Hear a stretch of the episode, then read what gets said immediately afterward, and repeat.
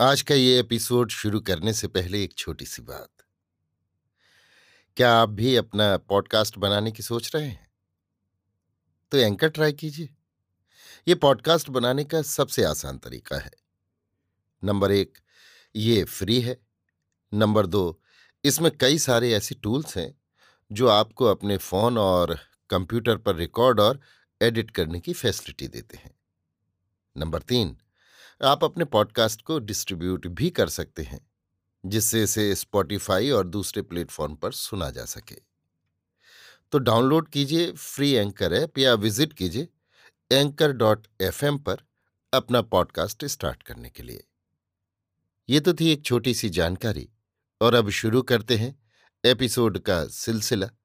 तो आज के एपिसोड में लीजिए सुनिए आचार्य चतुर्सेन शास्त्री के लिखे उपन्यास सोमनाथ के 115वें भाग पाटन से प्रस्थान को मेरी यानी समीर गोस्वामी की आवाज़ में। वसंत की मनोरम ऋत गुजरात पर छाई, रम्य गुर्जर भूमि विविध लता पुष्पों से भर गई। पुष्पों की भीनी मैघ से वातावरण सुरभित हो गया, आम के वृक्ष मोर से लद गए, उन पर कोयल कूकने लगी। गुजरात की भूमि एक मनोहर वाटिका की शोभा धारण कर उठी। सघन वन स्थली में ग्रीष्रंग से निकलती हुई स्वच्छ जल की पहाड़ी नदियाँ और निर्झर टेढ़ी सीधी भूमि पर सर्पाकार बहते हुए अतिशोभायमान प्रतीत होने लगीं। विविध रंगों के पक्षियों के चहचहाने से ध्वनि सी गुर्जर भूमि स्वर्ग की सुषमा दिखाने लगी। गत विपत्ति को भूल लोग विविध रंग के वस्त्राभूषण धारण कर फाग का आनंद लेने लगे। अनहिल्य पट्टन के दरबारगढ़ में सुल्तान महमूद नित्य सायं प्रातः दो दरबार करने लगा। दरबार में छोटे बड़े राव रंग प्रत्येक को आने की छूट थी। दरबार में महमूद स्वर्ण सिंहासन पर तड़क भड़क से अपने वजीरों और विद्वानों से घिरा हुआ बैठता और विविध रास, रंग और राजकाज की बात चलाता। चैत और वैशाख बीत गया। एक दिन महमूद के दरबार में चर्चा चली। प्रसिद्ध विद्वान अलबरूनी ने कहा, खुदावंद, ये मुल्क गुजरात तो बहिश्त सा लगता है। ये हिंद का बाग मशहूर है।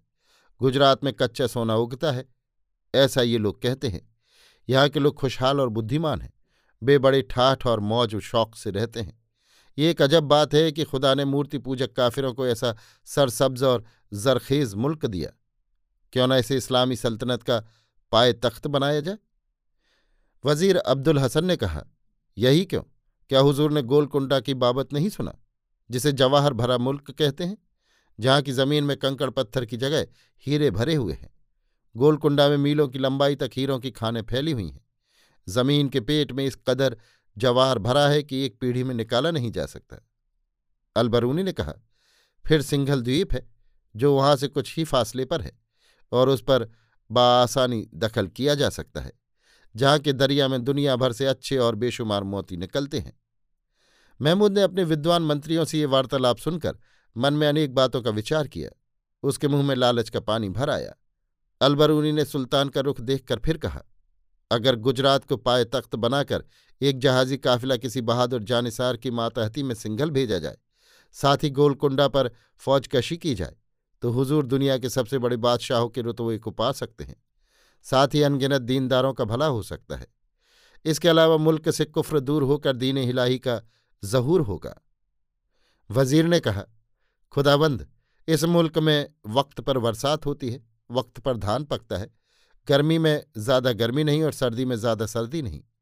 मनपसंद मेवा, फल और तरकारियाँ उगती हैं। दुनिया में ऐसा मुल्क और कौन सा है? परंतु महमूद के सेनापति इस राय के विरोधी थे। वे राजनीति की गंभीरता से अज्ञान थे। वे सिपाहियों की बेचैनी से भी परिचित थे, जो अपने बाल बच्चों से दूर विदेश में आकर अब घर लौटने को उत्सुक हो रहे थे। उन्होंने कहा, शाह वक्त, आलिमों की राय के बीच सिपाही को बोलना मुनासिब नहीं। मगर हुजूर, अपने मुल्क को सूना छोड़कर, दौलत के लालच में परदेश में धस जाना खतरे से खाली नहीं है। मुल्क में अपनी सल्तनत है, अपना अमल है।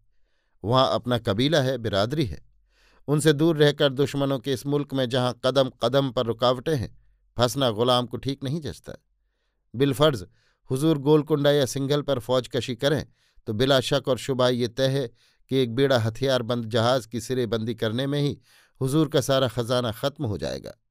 हुजूर को ये भी ना भूलना चाहिए कि अजमेर और सोमनाथ की जंग में हमारे काफ़ी सिपाही मारे गए हैं और सिपाही इतने दिन घर से दूर रहने से बेदिल और उतावले हो रहे हैं। हम ना उन्हें तस्कीन दे सकते हैं, न उस कमी को पूरा कर सकते हैं जो इन लड़ाइयों में हमारी हुई है। उधर दुश्मन चारों ओर से पेशबंदियाँ कर रहे हैं।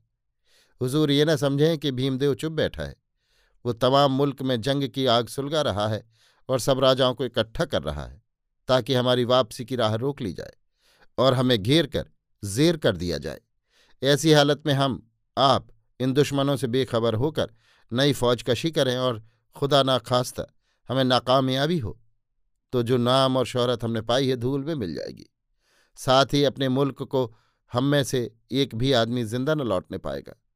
इसलिए खुदावंद, मेरी अरज तो ये है कि जितना जल्द मुमकिन हो हमें सब सोना, हीरा, मोती, जर्जवाहर लेकर अपने मुल्क को लौट चलना चाहिए। अपने बहादुर से पैसलार की एक कीमती सलाह सुनकर सुल्तान सोच में पड़ गया। फतेह मोहम्मद के अकस्मात गायब हो जाने और मसूद के रहस्यपूर्ण ढंग से मारे जाने के चित्र उसकी आँखों में घूम गए। दिन बीतते गए और चातुर्मास आ लगा किसान खेत जोतने लगे, परंतु आषाढ़, श्रावण का मास सूखा गया। एक बूंद जल नहीं गिरा। लोग घबरा गए। दुष्काल की छाया उनके मुख पर स्पष्ट होने लगी। अन्न महँगा हो गया, गरीब भूखों मरने लगे। श्रीमंतों ने सदा व्रत खोल दिए, परंतु एक मास बाद तो दुष्काल चारों ओर मुँह फाड़कर मनुष्यों का ग्रास करने लगा। समूचे गुजरात में अकाल फैल गया। सुल्तान ने अपनी फौज के लिए बहुत सा अन्न अपने कब्जे में कर लिया। देखते ही देखते हज़ारों ही मनुष्य हा अन्न हा अन्न कह के मरने लगे। गाँव देहात में लूट खसोट मच गई। लोग खाद्य, अखाद्य सब खा खाकर पटापट मरने लगे। बालक भूख के मारे माता पिता के सामने रोते रोते बेहोश होकर मर गए। बहुत माता पिता पत्थर का कलेजा कर अपने बच्चों को असहाय छोड़कर भाग गए। वर्षा के लिए विविध उपाय काम में लाए जाने लगे। शिव मंदिरों में धूमधाम से घंटा बजाकर आराधना प्रारंभ हो गई। ब्राह्मण भोज होने लगा। जगह जगह कीर्तन किए जाने लगे। ब्राह्मणों ने यज्ञ, अनुष्ठान, व्रत, उपवास किए। पर वर्षा न होने थी न हुई। श्रावण की भांति भाद्रपद भी सूखा गया, जंगल की घास भी सूख गई। अभक्ष्याभक्ष खाने से नगर गाँव में हैजा फूट निकला। लोग पटापट मरने लगे।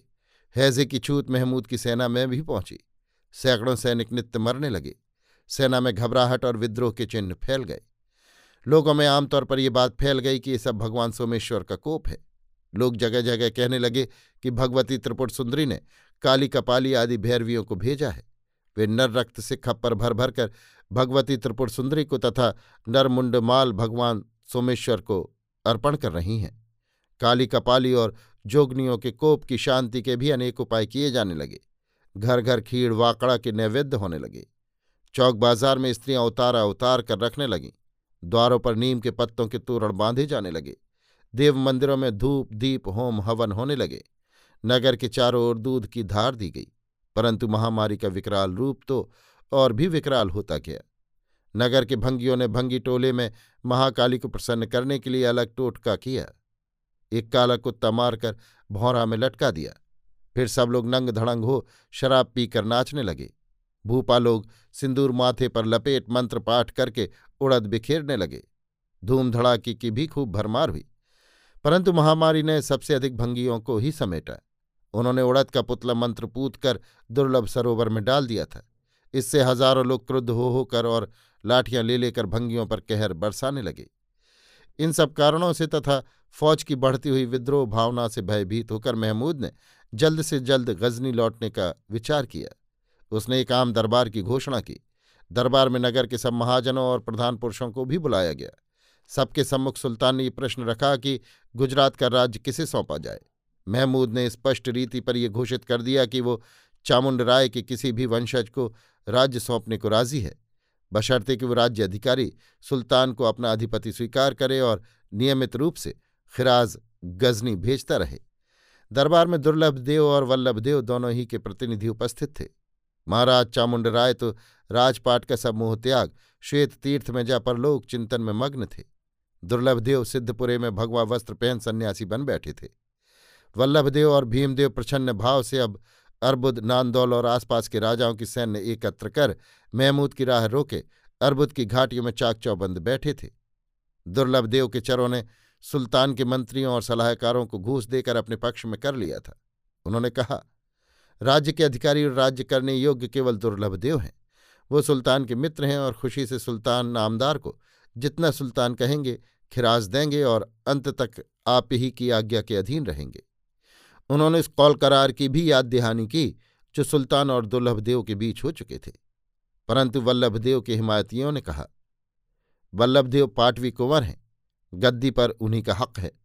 प्रजा उनसे संतुष्ट है, वो विवेक न्याय और वीर पुरुष हैं, उन्हें ही गुजरात का राजा होना चाहिए। वज़ीर ने कहा, लेकिन उसने सोमनाथ की लड़ाई में हमारा सामना किया। अभी तक वो भीम के साथ मिलकर सुल्तान के खिलाफ फौजकशी कर रहा है। वो अभी तक माफ़ी मांगने को सुल्तान की खिदमत में हाजिर नहीं हुआ। राज्य पर अपना हक भी प्रकट नहीं किया। इसलिए ये गद्दी उसे नहीं सौंपी जा सकती। सुल्तान ने सब तर्क सुनकर हुक्म दिया। दोनों में आज से जो सात दिन के भीतर आकर हमारे हुजूर में सलाम करे, ज़्यादा से ज़्यादा खिराज दे और जो शर्तें तय हों, उनका पालन करे, उसी को गद्दी सौंप दी जाएगी। नहीं तो सात दिन बाद गुजरात में इस्लामी राज्य की स्थापना हो जाएगी। इतना कहकर सुल्तान ने दरबार खत्म किया। दोनों ही पक्षों के समर्थक अपनी अपनी खटपट में दौड़ने लगे। दोनों राज्य अधिकारियों को शाही खरीदे भेज दिए गए। महाराज वल्लभदेव ने उत्तर दिया। महाराज वल्लभदेव ने उत्तर दिया, मैं क्षत्रिय हूँ, गुजरात की गद्दी पर मेरा अधिकार है। उसे मैं देश और धर्म के परम शत्रु गजनी के महमूद से भीख मांगकर नहीं, उसके सिर पर ये तलवार मार कर लूँगा। दुर्लभदेव ने सुना और झटपट फकीरी बाना उतारकर राज की ठाठ से आकर सुल्तान की हाजिरी बजाई। नज़र गुजारी और अपनी कमर से तलवार खोल घोड़े के मुँह में दे हाथ बांधकर खड़ा हो गया। उसके इस आचरण से सुल्तान संतुष्ट हो गया। अपने हाथ से तलवार उसकी कमर में बांधी, आदर से बैठाया, सब शर्तें तय हो गईं। सुल्तान ने उसे गुजरात का राजाधिराज स्वीकार कर लिया। दूसरे ही दिन अनहिल पट्टन में धूमधाम से दुर्लभदेव का राज्याभिषेक हुआ। गुजरात में उसके नाम की दुहाई फेर दी गई। चंड शर्मा महामंत्री के पद पर अभिषिक्त हुए, परंतु प्रजा ने कोई उत्सव नहीं मनाया।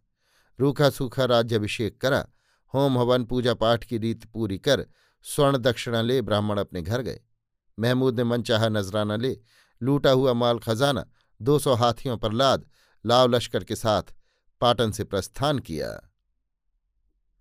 अभी आप सुन रहे थे आचार्य चतुर्सेन शास्त्री के लिखे उपन्यास, सोमनाथ के एक सौ पंद्रहवें भाग, पाटन से प्रस्थान को मेरी यानी समीर गोस्वामी की आवाज़ में।